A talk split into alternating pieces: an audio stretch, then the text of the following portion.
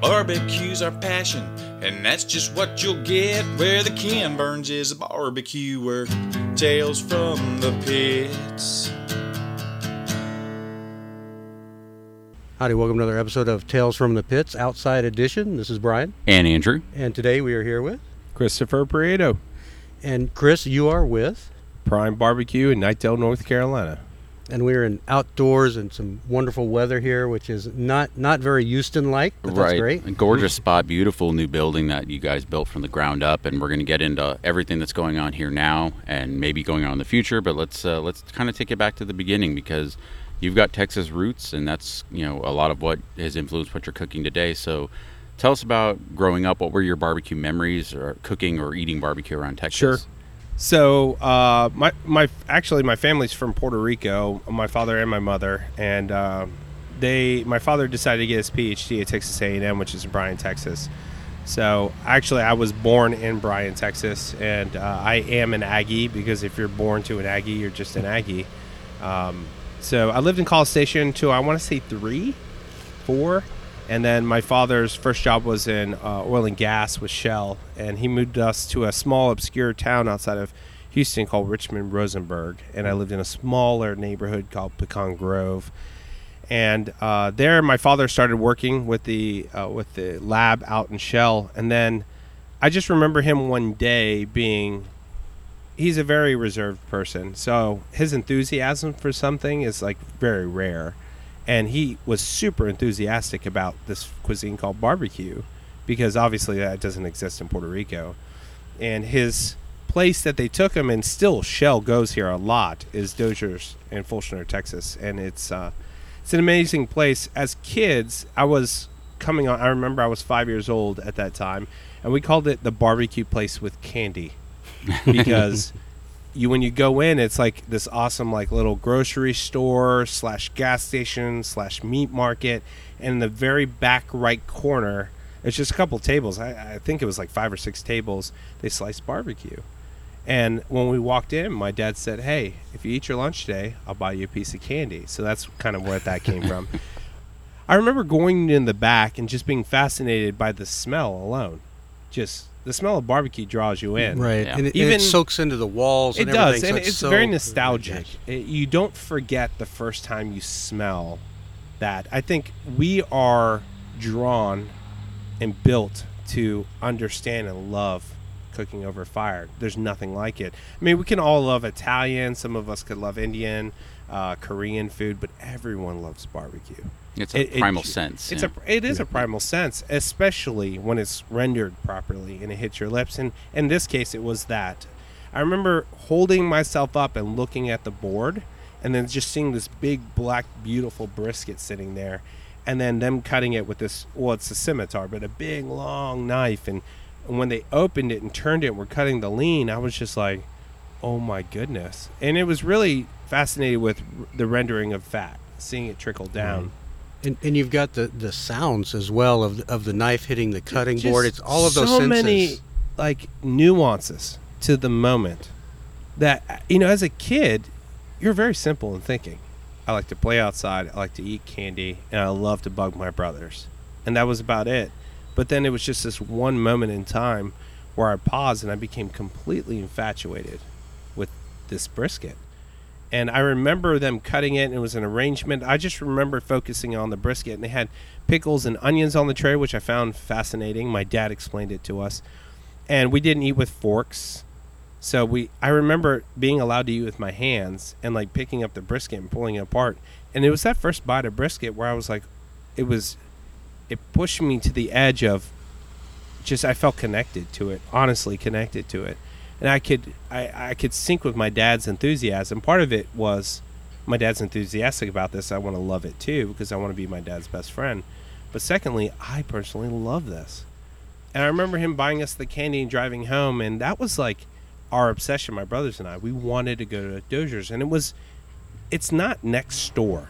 You have to pack everyone in the station wagon and you're driving to the barbecue place with candy and you smell the smell and everything gets exciting and you get all pumped up and like your enthusiasm goes and your adrenaline goes and it was amazing.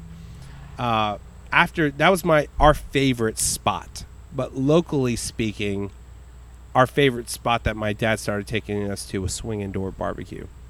And that honestly was the place I went to the most, just because if anyone came into town visiting, we'd always sit at Swinging Door. Had the same jukebox. I played the same old country on it. My dad would give us all a quarter. They'd have that bar, which to me looked like it was 20 feet up in the air when I was a kid, where there'd be these old Texans because, you know, it was a ranch area. It was tons of cows around Pecan Grove. And you'd see them with their boots and they'd be drinking a Budweiser or a Shiner and just sitting there and so cool looking. And you see these checkered a much bigger tablecloth place than Dozier's for a seating lot as bigger. well. It was a lot bigger. Uh, it just it had more room. There was a dance hall being built at that time in the back. You could get the bread and throw it to the ducks. It, you know, you there's this aura around swinging door when you sit, and they bring you the hot barbecue sauce with the bread, and Right. the pickles, and the onions. That's like your your uh, accouchement, like your your tasting. Like that's how it gets it started. And my sauce actually is from my memory of swinging door sauce. So I cooked this obsessively till I could replicate that memory. So much so that I would eat there a lot and take their sauce and try it and try to duplicate it. Same with the rib profile. Ribs and the chicken were my favorite thing there. Unbelievable. I mean, especially back at that time, you know, I grew up in the same area. Pecan Grove didn't have many restaurants, period, let alone That's right, barbecue. yeah. So that was really the spot that anyone probably within a five, ten mile radius of, of that restaurant, that was that was the congregation spot whenever families would go to eat. And you'd see all the other families there. like the and then community I learned from yeah. day one the importance and the value of a local barbecue restaurant. How it literally draws the community together. And that's where you see other families. That's where you celebrate birthdays. That's where you go after, you know, you get good grades at school. It was a treat. And you would go there for a barbecue, but you ended up staying like two more hours because you're sitting with families and talking. And there was just, and then I always remember hearing the dance hall in the background, and then like peeking around the corner because you had to go through. My favorite room was this big room. If you had enough people, you sit in the back. And if you've ever been in swinging door, pass, go through the front door, keep on going straight, go past the bar, and there's this private little back room before the dance hall where there's all these like stuffed animals Mhm. And it was frightening at first when I first saw it. But then, as a kid, you're like, "Oh, can we get this room?" And if you had enough people, or there was the right person in town that ate with you, you'd always get that back private room, and that was a super special memory for me. Um, you know, swinging door nostalgically only uses pecan wood. We lived in a neighborhood called Pecan Grove. One of my first jobs was picking pecans out of pecan trees and getting them into a sack and taking them to a local pecan pie shop where they would pay the kids per pound. That was my first entrepreneurial business that I did. And when you're a kid, you climb pecan trees. They were everywhere. Yeah. And you would eat a pecan, and then you go to a swinging door, and you smell that pecan wood burning. You taste it. It's a deep, rich, nutty, distinctive style of smoke that's deep in those ribs. That's deep in that brisket, and it's something I'll never forget.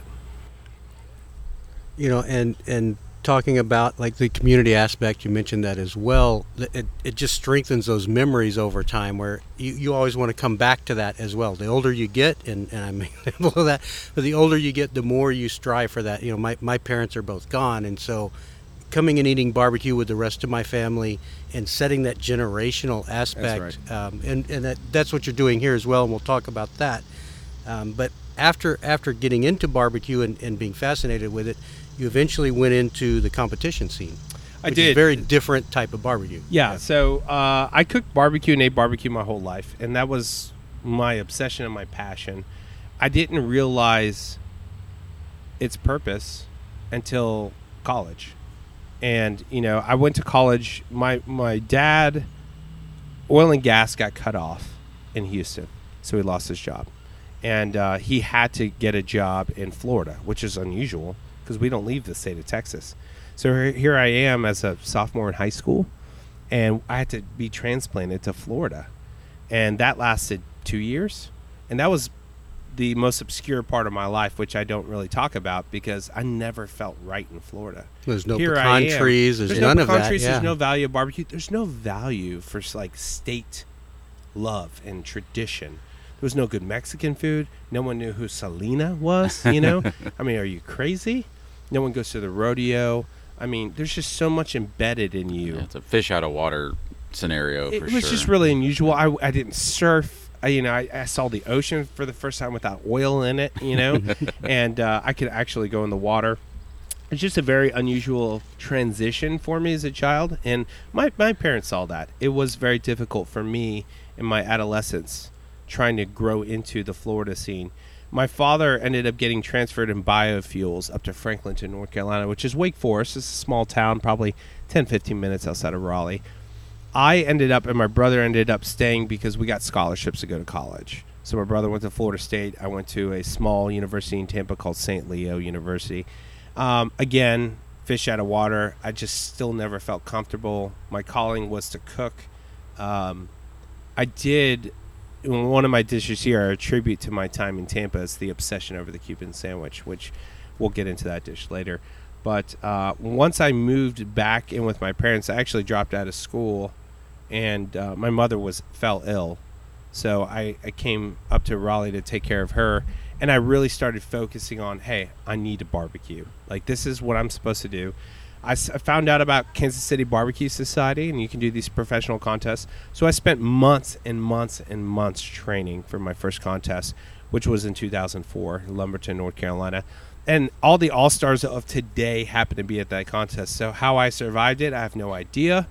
But I had no idea what I was doing. what were you um, cooking on at the time? I was honestly, what I could afford and what I did on the fly was I bought two char grillers because they were 150 each, and I modified them like any barbecue back in the day. You modify your cookers, you know, extended the stack down into the cooker. I Better uh, sealing of it. yeah, the, yeah, Yeah. because the, the stack doesn't go up. You need it to go down so you can draw more heat. And then just really um, learning, making my own fire baskets, which I was doing that long before anyone came out with fire baskets for charcoal grills, and uh, just really understanding what I'm trying to do here. It's a different style of barbecue too, because they're really focused on you know the beef tasting extremely beefy. So when I started finding my competition profile before going out, I, I realized this is nothing like what I grew up with. You know, the ribs are super sweet, almost like candy red apples. The chicken, the same, and it's only chicken thigh. And then the brisket, you know, they require burnt ends. It's not needed, but burnt ends is what, you know, makes you go to the top, the cream to the top. The brisket's injected, super beefy. Then I started really, the weirdest thing was just cooking pork because in Texas I'll cook a pork butt or a pork steak, but really a, a pork butt isn't a ma- major focus, and that was probably that and ribs were the two most difficult things to really focus on. But uh, my first contest, I won sixth place chicken. I'm gonna tell you what I used. I used uh, Plowboys Yardbird. I used um, raspberry vinaigrette Ken's as the marinade. Then I took raspberry vinaigrette Ken's and I added honey and ketchup to it. So literally, I can show you my first comp pictures. It looks like a pink red chicken thigh, and it was absolutely disgusting. And I remember, I think there was walnut in that dressing, but uh, I just needed to get that color that I've seen other competition cooks use, not knowing the secrets to it. And I won sixth place chicken. I got my little tiny trophy, and I was so pumped about it. I mean, here I am. The most important thing about competition barbecue isn't winning the trophy. It's being around brethren and family that is obsessed and thinks about barbecue just as much as you do to a molecular level. And we're all out there from a competitive standpoint, but we're all out there to cook barbecue and celebrate it for the two days we have. Win or lose, it's still a great day. and, and that that difference and it, and it keeps getting tighter the difference between the, the the first place and the last place just keeps getting tighter and tighter it, Yeah. the level of competition i mean it, it, especially from your time to now it we we don't enjoy eating competition barbecue Yeah. nobody does we've tried to do competition barbecue ourselves and and we we have placed but not at a not at a kcbs event um, but we totally respect the level of effort that it takes to produce that product but it's just not the same thing you want to go eat at dinner. That's correct. So I always say there's certain uh, winks to my competition tactics within my barbecue now. Uh, I love co- cooking competition barbecue because you have to be so precise, and it's literally by the second. You have a 30 minute window to turn in perfect barbecue. Every judge, or six judges at a table, gets that one bite of it. So you your job is to tell your story in one bite. How hard you work, how much you practice, how your profile, why it fits, how accurate your pit is, how you selected your wood to burn properly, get the right nitrates on there to get that flavor profile right. Not only do you have to do that once, but three more times. And you have to consecutively, consistently do that across the board to win your grand champion. That's a very difficult thing to do. I was just happy with my first place in this one category, but it, it, it it's taxing, right? It's taxing on you because I did it for 14 years. So if you ask me how old I am, I'm 92 years old because I go by barbecue years. I don't talk about, you know, how old I am, which is 39 now.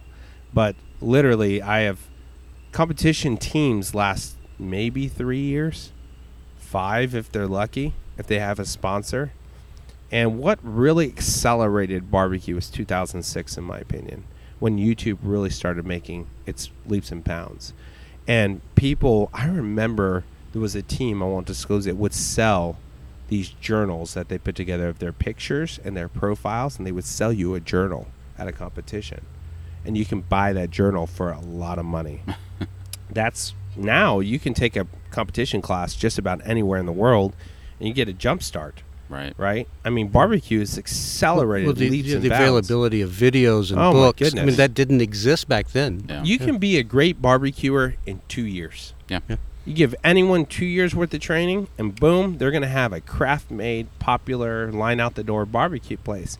But there are the distinctive nuances to understanding the tradition that you have to layer in, and that's what the hot places uh, be real popular.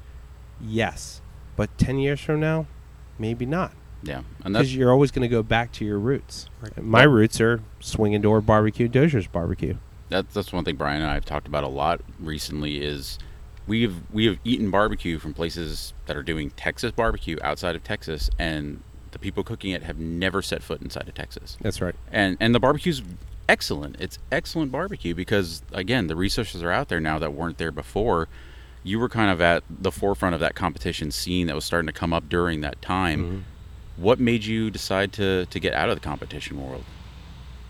That's a great question, and not too many people ask me that question. Um, you know, when you get your first grand championship or your first place award, it's the best, most exhilarating feeling of your life. One of my favorite was getting my perfect 180 in brisket. That was one of my life goals.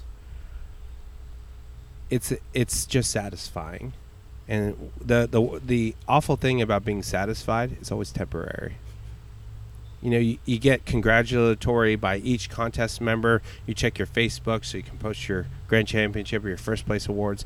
And then you put the trophy in the back of the truck and you start driving and you're mentally exhausted. And then you feel the same as you did before you won the trophy. It's a very temporary feeling. And then i started looking at all the plastic and glass around my house. Some of it broken some of it not but it never stared back at me and said you're you're enough. This is what you, you know this is the end game. I looked at it and thought it has to be more. I there's a reason why i'm called to barbecue and when i stared at the trophies i knew it was never going to be that. Now i give all validation to kcbs and how they ran things and how they grew barbecue and how they got barbecue pitmaster started and all these great things. And it instilled in me the discipline and the competitive nature and and honestly just the the uh, momentum to be great. But for me i started seeing people who were i mean literally gods of competition barbecue and then afterwards they're doing nothing they just have a buttload of world championship trophies and they're just sitting around and i just didn't want to going be back to that. a different job sometimes that yeah, had nothing so to do with I started yeah. teaching barbecue. That was a, a big focus of mine, and I actually was coined the barbecue nerd because I started teaching barbecue to people for no apparent reason. I found a, a spice shop in Raleigh called Savory Spice Shop when they opened. They were They were uh, in Houston for a while. yeah, Yeah. great, Yeah. great business owners. Um, th- these are independent owners, Bob and Cindy. They're phenomenal human beings, and uh, they gave me my chance. They said, "Hey, why don't you te- teach a class here?" I found so much value by just a person being there. Hey, I like to barbecue. Let me teach it. But it, it's like I would not just teach it. I would say a sermon about it because it oozed out of my soul. Like it was so uh, weaved into who I am that it made people go and do. And then when they went and did, they would be changed and they would say, Oh, it was all for that class. And I was like, This is going to be, this is my calling to teach and to inspire. And then um, by happenstance, I happened to teach a class for a Wounded Warrior class.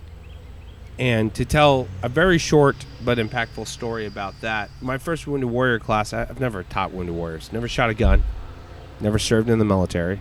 So it's an unusual thing for me. You learn about Wounded Warriors, and then you start learning that they have these service dogs, you know, they have PTSD. And I was just like, wow, this can, I I don't think I'm qualified for this. I actually was saying that to my wife. I don't think I'm qualified to teach these soldiers what to do. And uh, I remember my first class praying before going and teaching them, like, help me find a way to connect with them because I have nothing in common with them. And that was my thing with barbecue is my connection with people.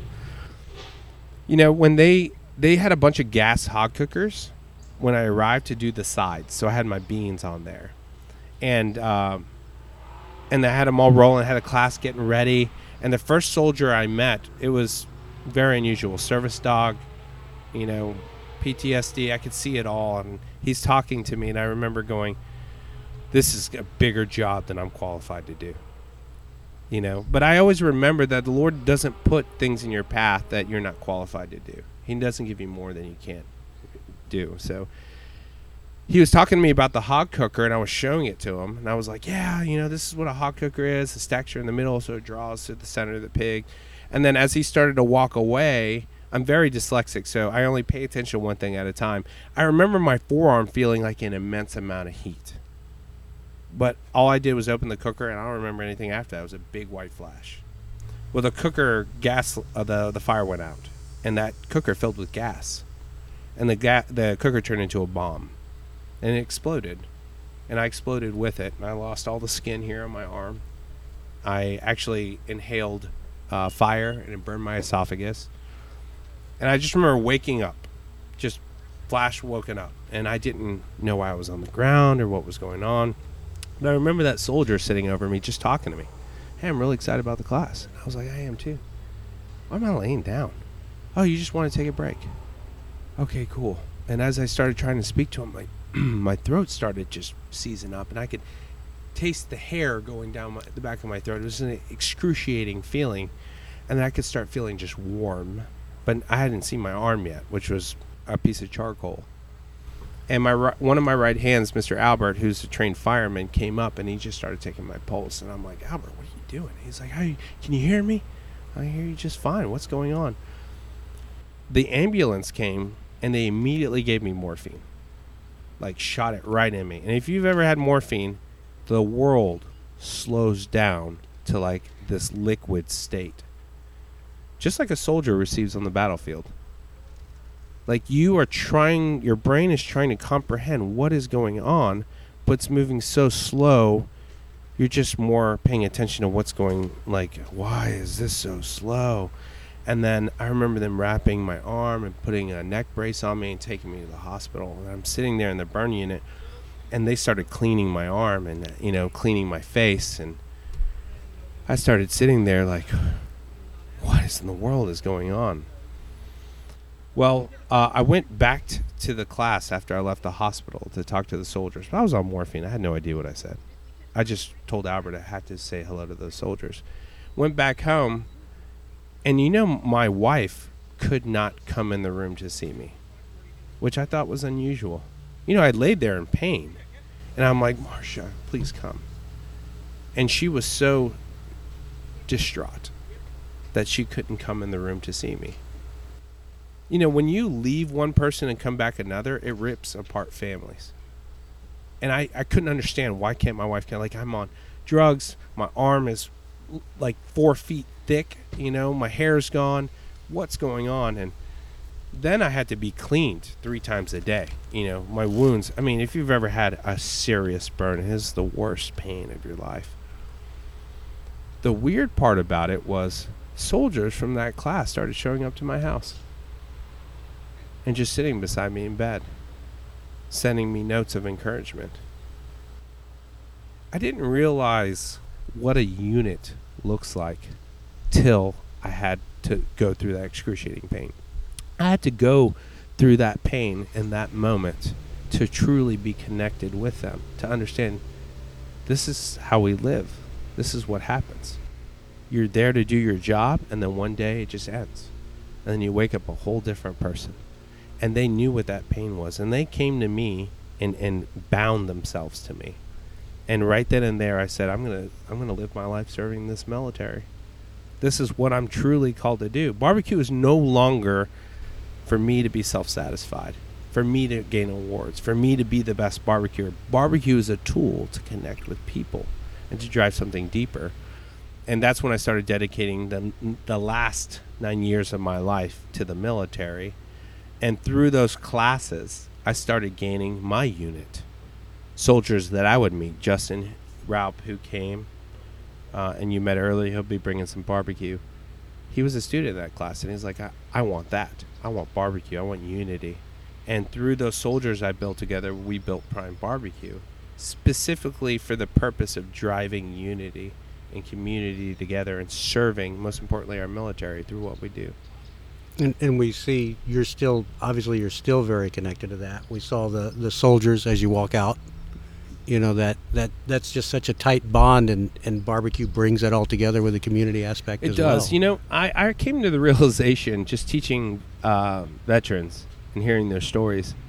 I did not ask one veteran, not one, to sacrifice themselves and their lives for me. Not one. Didn't have to do that. They did that because it's their duty. And then also to the fact that when they come home, they're not going to say, hey, I need you to value and honor my sacrifice. You see, that's our duty as civilians to do that, especially if we're a small business owner. We need to tie to that spoil of war. Tithe our money, our time, discounts, veteran parking. We need to have veteran hiring. We need to have veteran honoring. Because honestly, it doesn't matter how good of a barbecuer I am, it doesn't matter how good of a business person I am. It matters because I have opportunity.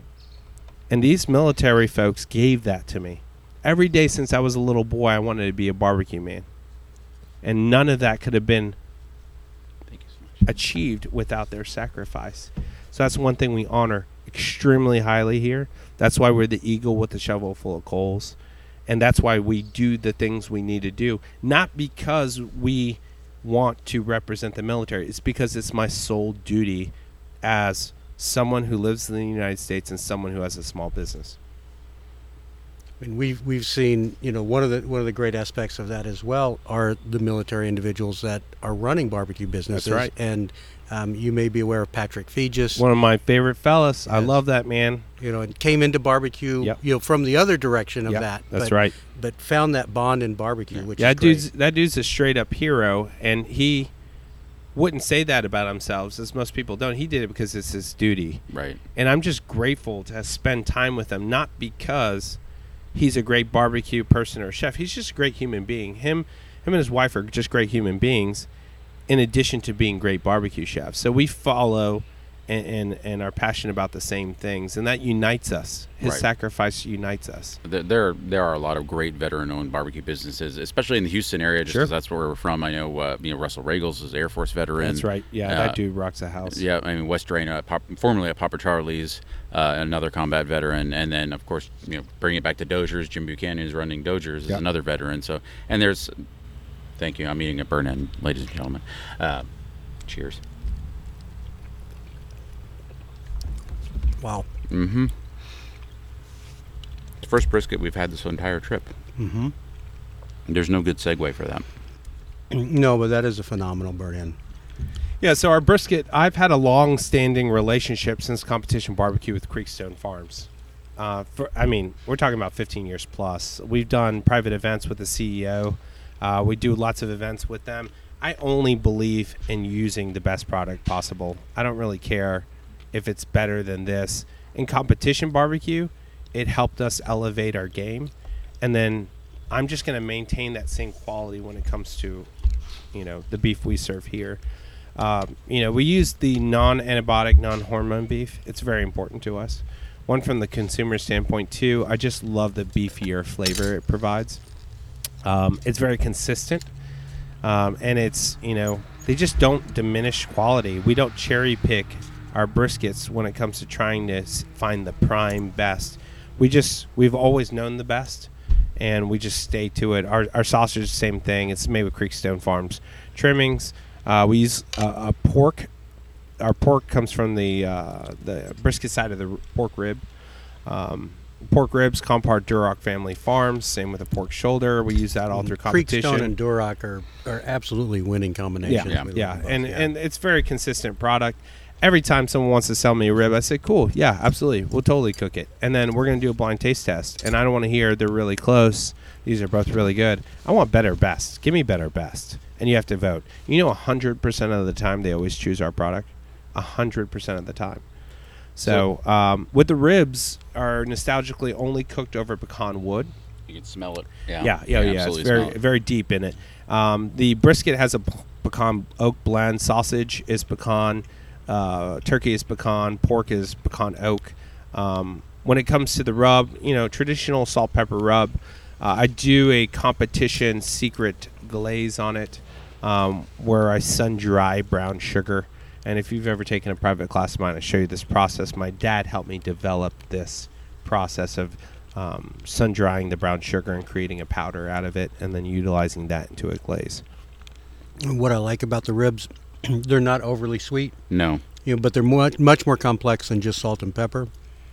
Um, they've got it. They've got a sweetness to them, but Yeah, it's it not should that be. glaze. It Yeah. should be more later. You Yeah. know, I you can't take away from a salt and pepper crusted rib. I mean, that's No.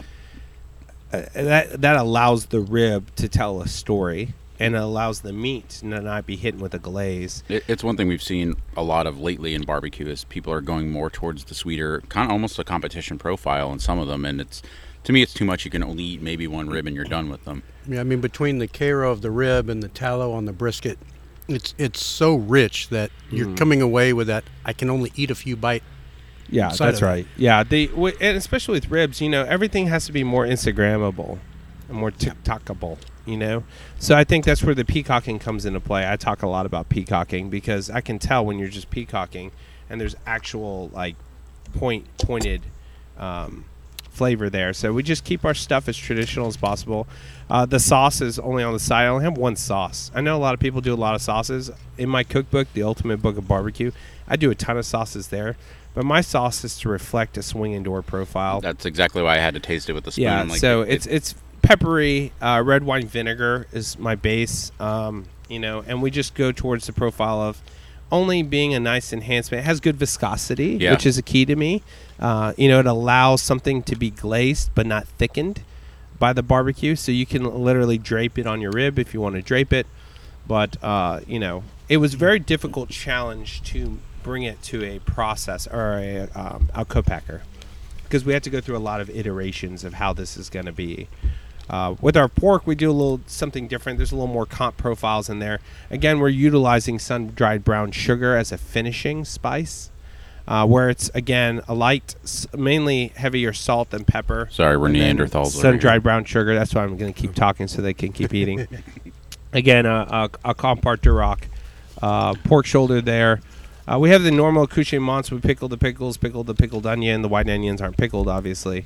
Um, And you serve both white onions and pickled red onions. yeah, and, and yeah. honestly, the pickled red onion allows it to have that Eastern Carolina flair that a lot of people are after. So it gives that vinegar note, which these people uh, that live in North Carolina are used to. So it gives them that back and forth if they so choose, just like a good sauce.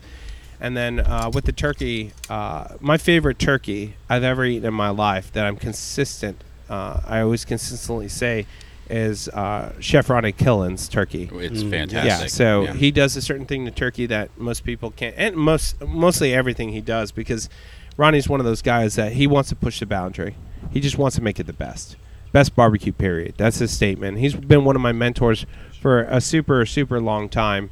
Um, know, sausage, coarse ground, beef, uh, mustard seed, red pepper flake, black peppers, Yeah, what- paprika. Yeah, the texture, the, the the you know the chunkiness. You're not just putting it all through the grinder. You're you're you're putting it through at different grinds. Yeah, that's That- correct. yeah, so that's- that's it does great. that. It's all hand uh, kneaded. Uh, just because I really, I really can't get to the the mixer thing yet. I really just hand knead it still. There's one guy that works here that helps knead the sausage at night, and he's as diesel as it gets. It, it's Um, kind of like batter and, and dough. You, you can correct. feel when it's ready to yeah, go. You, yeah. you feel when it's ready to go. It's all hand linked in house. Uh, we use um, casings out of Austin, um, and then we we hand link it, dries out. So it's a five day process, right? You you tr- you trim everything, you cure everything, you grind everything, you link everything. Then you gotta have the sausages sit in the walk in to dry out the casing. Then you got to cold smoke them. Uh, we do an ice bath too in the middle, um, then bring them back up. Then we put them back in the walk-in. Then they're ready for service the next day. Uh, we right now we have five different recipes of sausage. I know you can go wild with sausage. Bill Dumas is like one of the coolest people on earth. I actually sent Justin to go spend some time with him. If you don't know or want to up your sausage game, that's the dude to do it with. I've I mean, taken his class, and, Yeah. and I've taken the A and M creative sausage correct. making class, and that's as one well. thing I've Yeah. been wanting to do, uh, but I, I never get a chance to get there.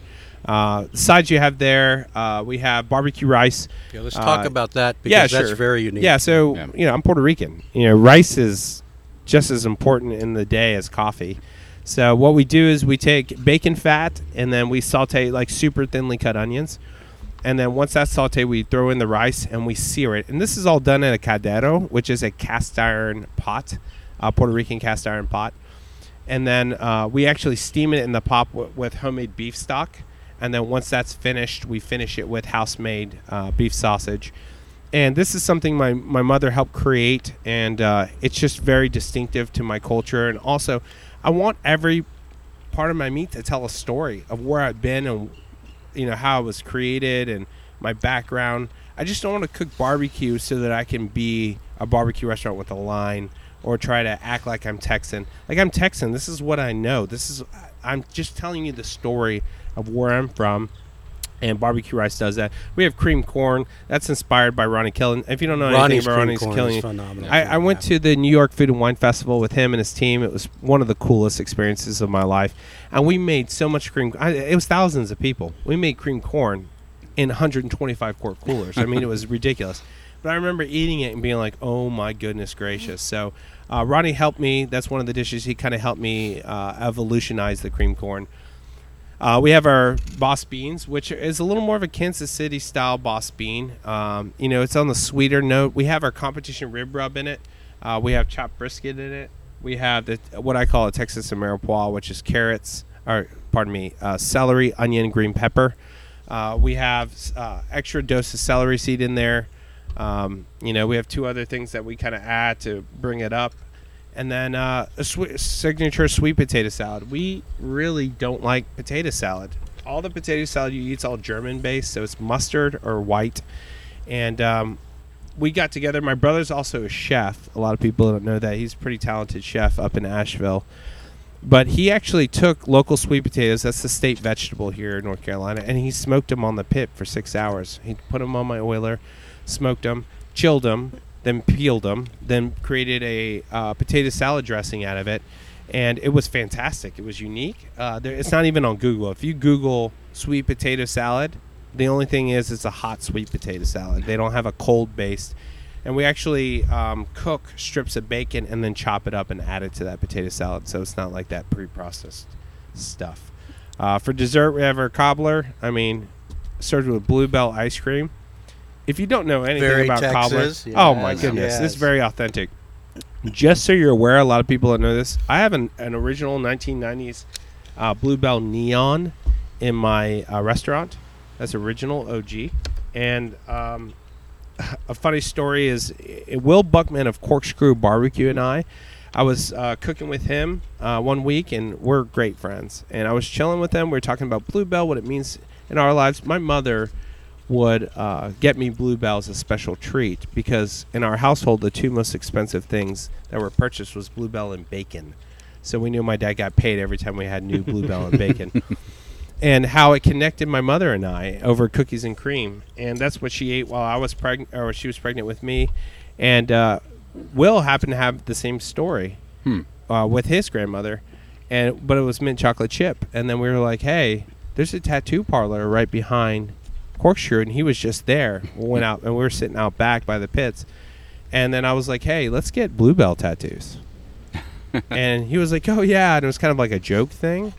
And you know, I was my shift was early in the morning, but I stayed till about midnight. But I was still back at five. Well, I went home to go get some rest, and I was staying in Richmond. I got home, and then Will calls and was like, Quite like, the "Hey, drive from spring. yeah." Oh my gosh. And then Will calls and was like, "Hey, my tattoo guy's ready. Let's go."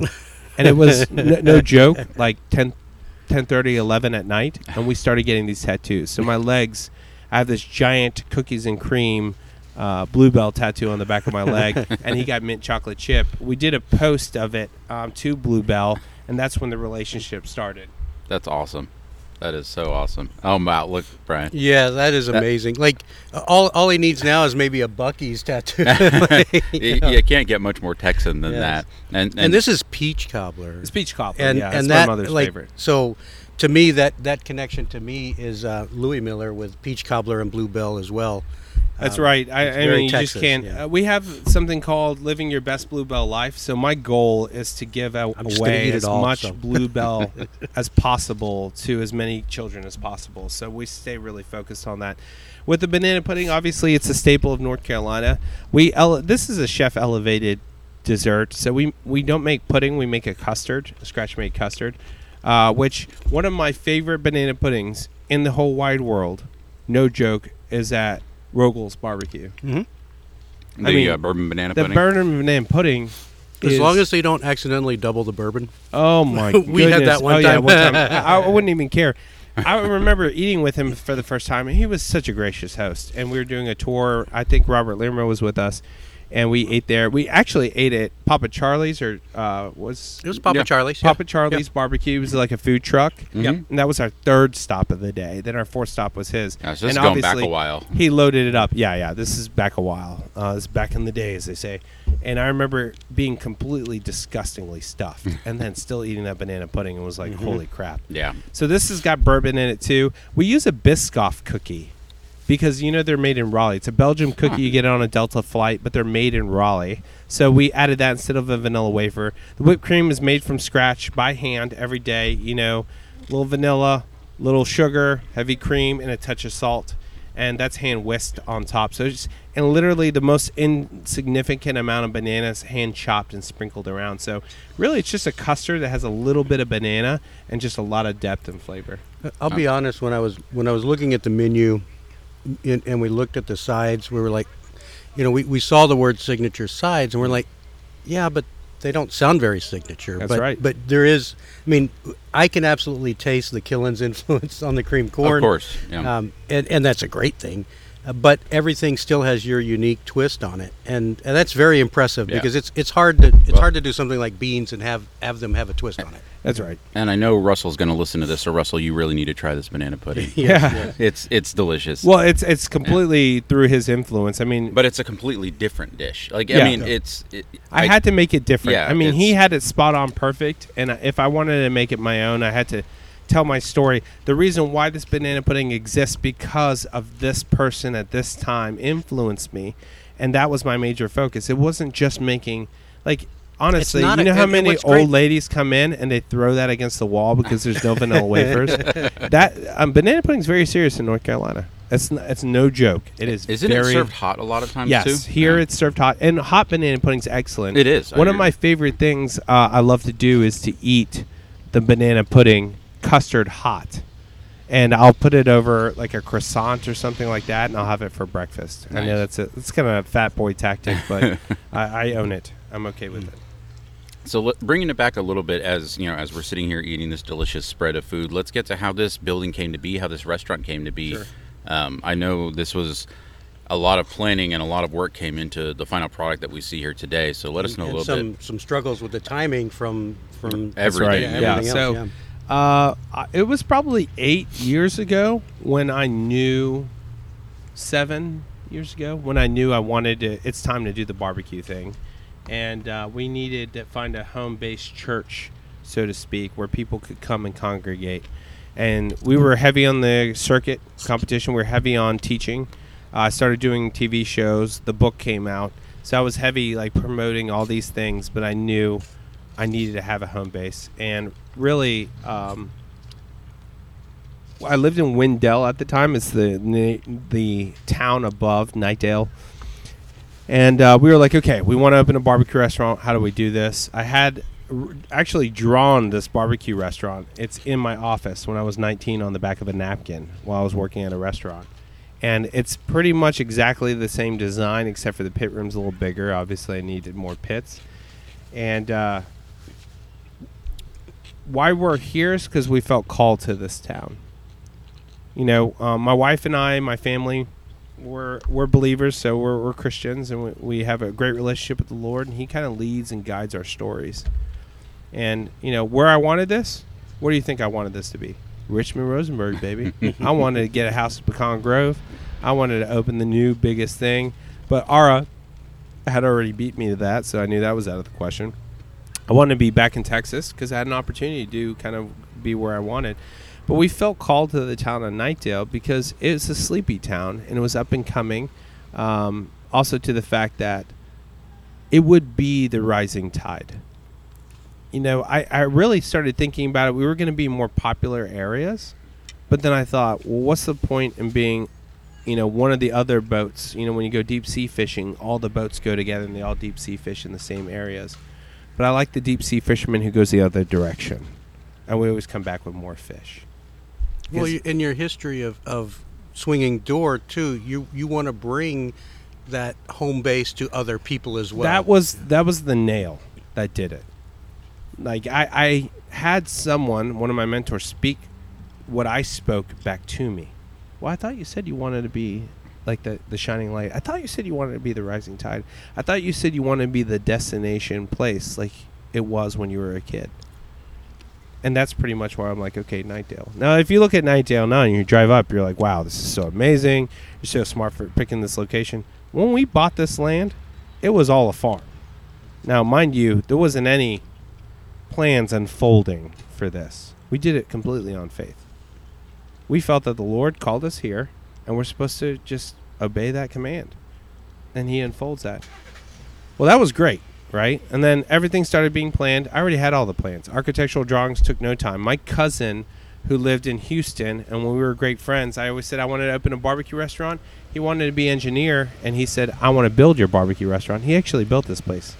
An A&M Aggie, Wow. structural engineer. He got his certification here in North Carolina to build Prime Barbecue. And that's there's like a lot of stories in that throughout the building. But anyway, we it took two years and two days to build this building. If you know anything about building, that is super long. yeah, and this is a ground up though too. Ground is- up, yeah. scratch. This is all woods as far as you can see. But I didn't care. We were going to cut out our little bit of woods and do our thing. Now, the whole time it started happening and it started coming together and you start seeing your vision layout. you're going to start going, man, I got it going on. I'm, I am going to I'm to grow something great. And I really thought that. And uh, honestly, um, I started really focusing on myself and not the purpose of the business. And I thank the Lord every day for that February. See, that February I was tra- uh, traveling with my team throughout Florida, and we were at MLB spring training camps, cooking barbecue, doing our thing. We were going to come back here, shoot a, t- a big time TV show, and then open a restaurant. I mean, that was on fire. I was like, I got it going on. I am the greatest thing in barbecue. I, I, I. And then I realized that the center of sin is the letter I. And when I start saying that a lot, I start seeing my demise. And I remember being going to Jupiter, Florida, actually, in the car, and the producer of that show calling me and going, Hey, I think we're going to delay the show a little bit. Something is happening. I don't know yet. Something in China, some type of I was like, oh, I'm not worried about that. I Googled it and I saw it was coronavirus. I was like, uh, who cares about that? We're going to do our thing. But when we were flying back, I started seeing my calendar and my event director start deleting events, big time events. And I remember landing at RDU and getting a call from the producer, we're canceling the show. I was like, well, that's ter- terrible, but I still have, you know, my Ronnie Killens, my Will Buckmans, all my crew, all my, my posse coming into the restaurant opening. We're gonna have this big grand opening, Wounded Warrior Project, big, big time bands we've hired contracts for, huge. It's gonna be awesome. You know, I'm gonna be great. Nope. They shut everything down. I had spent two years and two days in a lifetime dreaming of this moment, and I couldn't have one person in this building. Not one. Legally allowed in my building all the staff I had hired weeks before I left to Florida, aces, all aces. They left. They were scared. They wouldn't have a job. And the only thing I had left to depend on is the Lord. Well, you took me this far, and all the things that I leaned on before to make this place great don't exist anymore. Literally, I can't, I can't even force it. I can't force my friends to go on a plane and fly here for their health. This is a very serious thing. And not only that, but it slowed and delayed down the work. You know, steel prices went through the roof. That delayed it for like months and months and months trying to get steel here for the building. Uh, then there was the delay of COVID, so I didn't even finish out the restaurant. Then I opened May of 2020. Couldn't have one person. I had to pivot the whole business to carside carryout. It was terrible. You couldn't get a clamshell, a disposable silverware. I couldn't get ingredients for my stuff. But the one thing that was consistent was my meat because I had good relationships. So I literally sat at the bar every morning, the the bar that faces uh, not a bar, but there's a bar that faces Knightdale that you can eat at. We call it eating with Knightdale. I sat there every morning and prayed. Like, this is yours. Honestly, I have nothing left. Like, it's either you make it great, or I do something else. But it's completely in your hands. And uh, I remember that first day coming in. We loaded the pits. We stayed up all night we hope the printer's printed. And I remember the printer blinking a red light because it ran out of paper. And then looking behind the printer station, it just being a giant cloud of receipts. And then I put in new paper, and that printer wouldn't stop printing. It just would not stop printing. So much so that we didn't have any barbecue to make up for all these orders. And that's what kind of started Prime Barbecue. And I realized ever since that day that I will never have the plan or be in control. I need to stay focused on the main thing in life, and that's knowing God's plan and following that. Knowing that my family and my purpose will always be more important than this barbecue place. That this is how we steward ourselves in our community, how I steward myself in the barbecue community, how I steward myself with individuals that work with me. That's the most important part because now I, I, I am how I lead and how I steward myself matters in people's lives now my employees, my team, and I have to answer the why each and every day. They're here, busting their humps, and the hardest thing you can do, which is barbecue. You know, I, I think you said it really well too. You talked about telling a story with your food, and all of those influences that you've told us about, how that has shaped you and how that has shaped your food.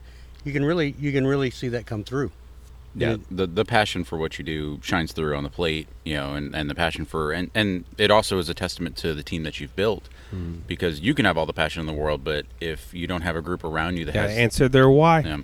you know they're not going to follow me i always tell them hey you want to look at me to be great i'm going to fail you i tell that to my children you want a perfect dad that's not me i will let you down i will fail you that is not uh, an if but a win but your Father in heaven never fails you a bit.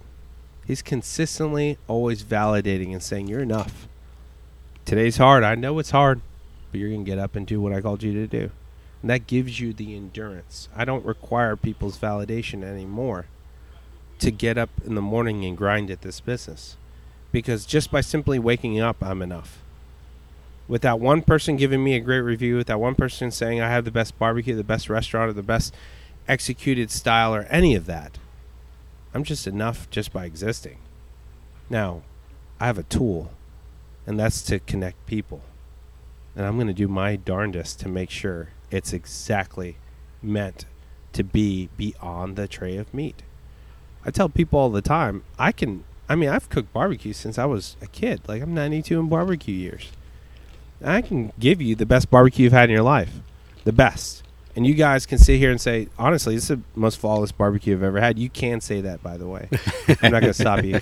But just know that you could say that. We to already me. did a list and got in enough trouble there. Christopher. and then you can oh yeah that'll get you in trouble uh, and then you can say man i can't eat another bite i can die happy right now i hear that all the time right but you know the irony is no matter how much you make this perfect people are always going to reach for a pop tart and a coffee in the morning because this will merely satisfy you you will Or, never or in a perfect world, the leftovers that you repurpose. that, that's true That that is is true Like like brisket and eggs is oh my, my gosh, favorite So, so beef yeah. rib and eggs for me yeah. Oh yeah. Uh, yeah. But true fulfillment will never come from this plate of barbecue. My life's work perfected to you guys, barbecue critics that love it and eat it all the time, it will never be perfect to you. What will fulfill you, though, is the things beyond this barbecue tray. How I love and value you as people, how I steward my business, how I love and value and understand my, my placement in the leadership role within my restaurant, how I steward and love and lead my family those are beyond the barbecue. And those are the new things I'm trying to bring in the barbecue humidity into my brand, into how I flush out whatever this is in the barbecue world or what I'm meant to do. Now, you can you can certainly come and eat the barbecue and and get a taste of all of this. But as you mentioned earlier, you know you're also spreading the word and teaching people, continuing today. Um, Let's let's kind of uh, wrap this up a little bit and get to um, how can they get to these classes and, and other places where they can they can see you and, and interact with you. Yeah, awesome. Yeah, so we do uh, we try and do four main classes a year at the restaurant. I shut down the restaurant for two days. I started inviting uh, who I consider very talented pit masters in their own right.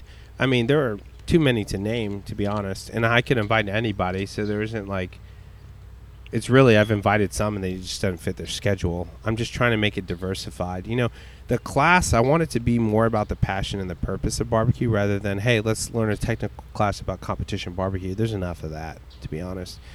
Um, my first class was with Ed Mitchell, who I consider one of the, the founding fathers of barbecue. I mean, his stories alone, you can just hold every word in your hand. And he, his approach and theory to barbecue isn't like anyone else's. But the proof is always in the barbecue. That's what I love about him. He's like, okay, cool. That's not the way you should do it. I get it. I get it. But try it. And then you tell me. Like everyone, I've never heard anyone say, I have the worst rib recipe you've ever had. Let me show it to you. Everyone's always got the best, of course. right? Few people can prove it. And Ed Mitchell can prove that. And he's proved it for a long, long time. Uh, now his son is proving it. Uh, he's known as the barbecue prince. I don't know who called him that, but that's what he is, and I give him all tribute because he cooks awesome like his father. Um, the last class I did was with Brendan Lamb. Uh, we were always pretty good friends. You know, we we caught each other in Austin a couple of times. Uh, went to La Barbecue. I first met him. He was the head pit master there. Cool dude. If you know anything about him, he's just a cool dude. yep. Yeah, Loves the Brendan a long military. Uh, you know, awesome. He's done a lot of hilariously B movies. If you've ever seen one of his movies, he was a vampire, by the way, in a movie. You have to watch it. It's hilarious.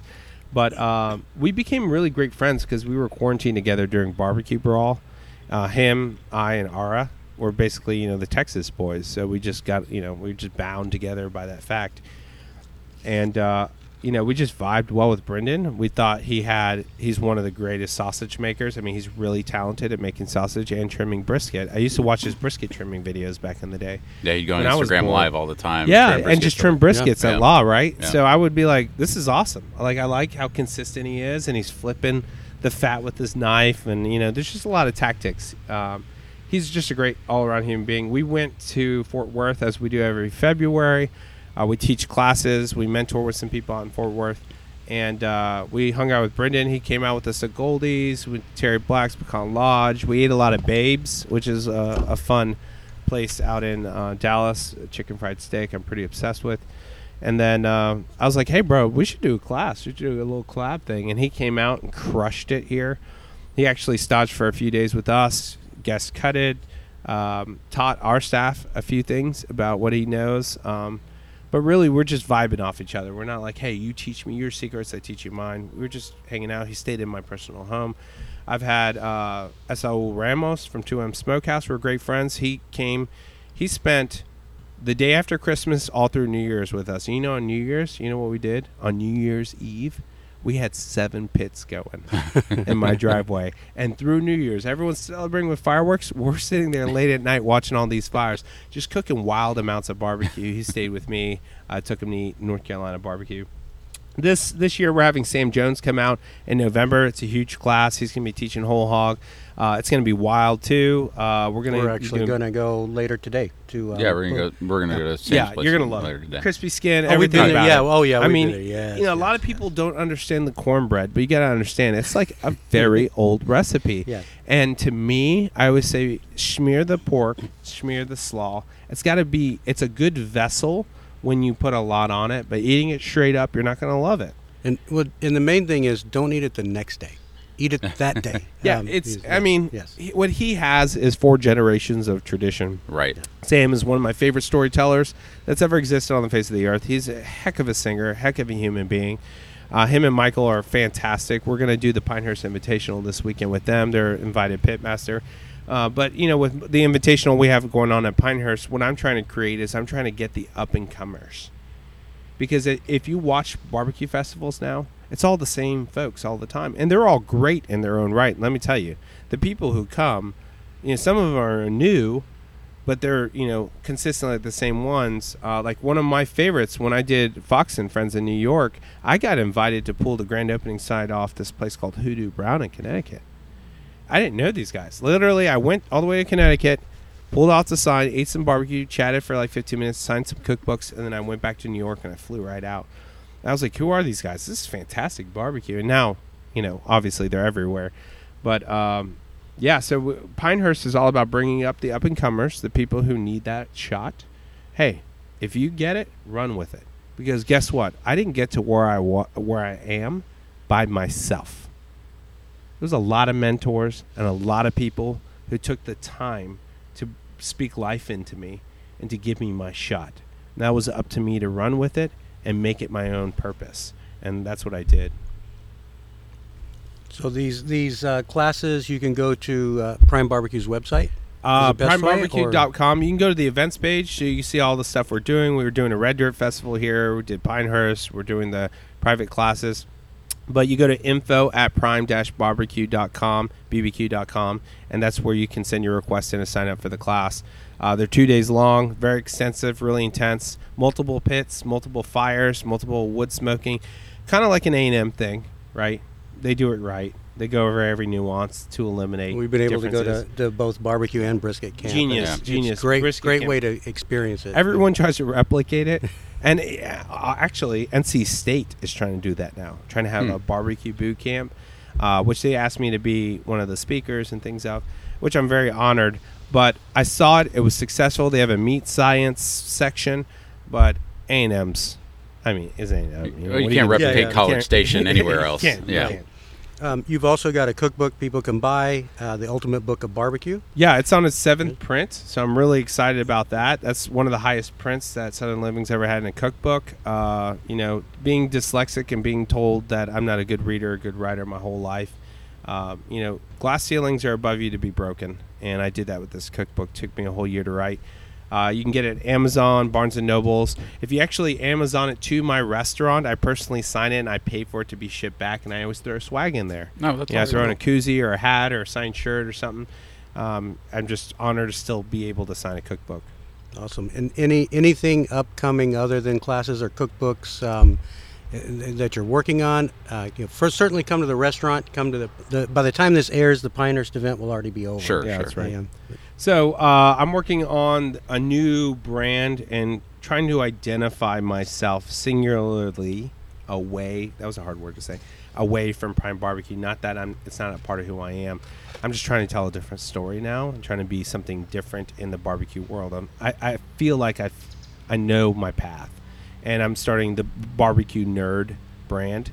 Um, and it's if anyone who knows who I am, I'm a super big nerd when it comes to barbecue. So I'm starting that pathway. It's going to be a lot of teaching, mentoring, public speaking, um, a different approach in barbecue, trying to do fusion style sauces and rubs, things that I've had in my notes for a long time. Um, I'm going to be partnering with really great people. Uh, so I'm really excited about that. Uh, I'm also starting. Well, I guess it's not going to be secret if I say on the show, but I know barbecue nerds listen to the show. I have a secret speakeasy pop up restaurant. I'm opening up only at night behind my restaurant. That's actually where we're sitting here is the kids area. But I wanted to continue my creativity without needing to dip into a whole nother restaurant. So I myself will be in a food truck late at night, uh, a Very couple of nights a week. There's no Facebook, there's no Instagram, there's no way you can find out about this restaurant. But it's called Primo. And it's the Spanish side of who I am. And it's the opposite side of barbecue. So it's all Latin American cooking.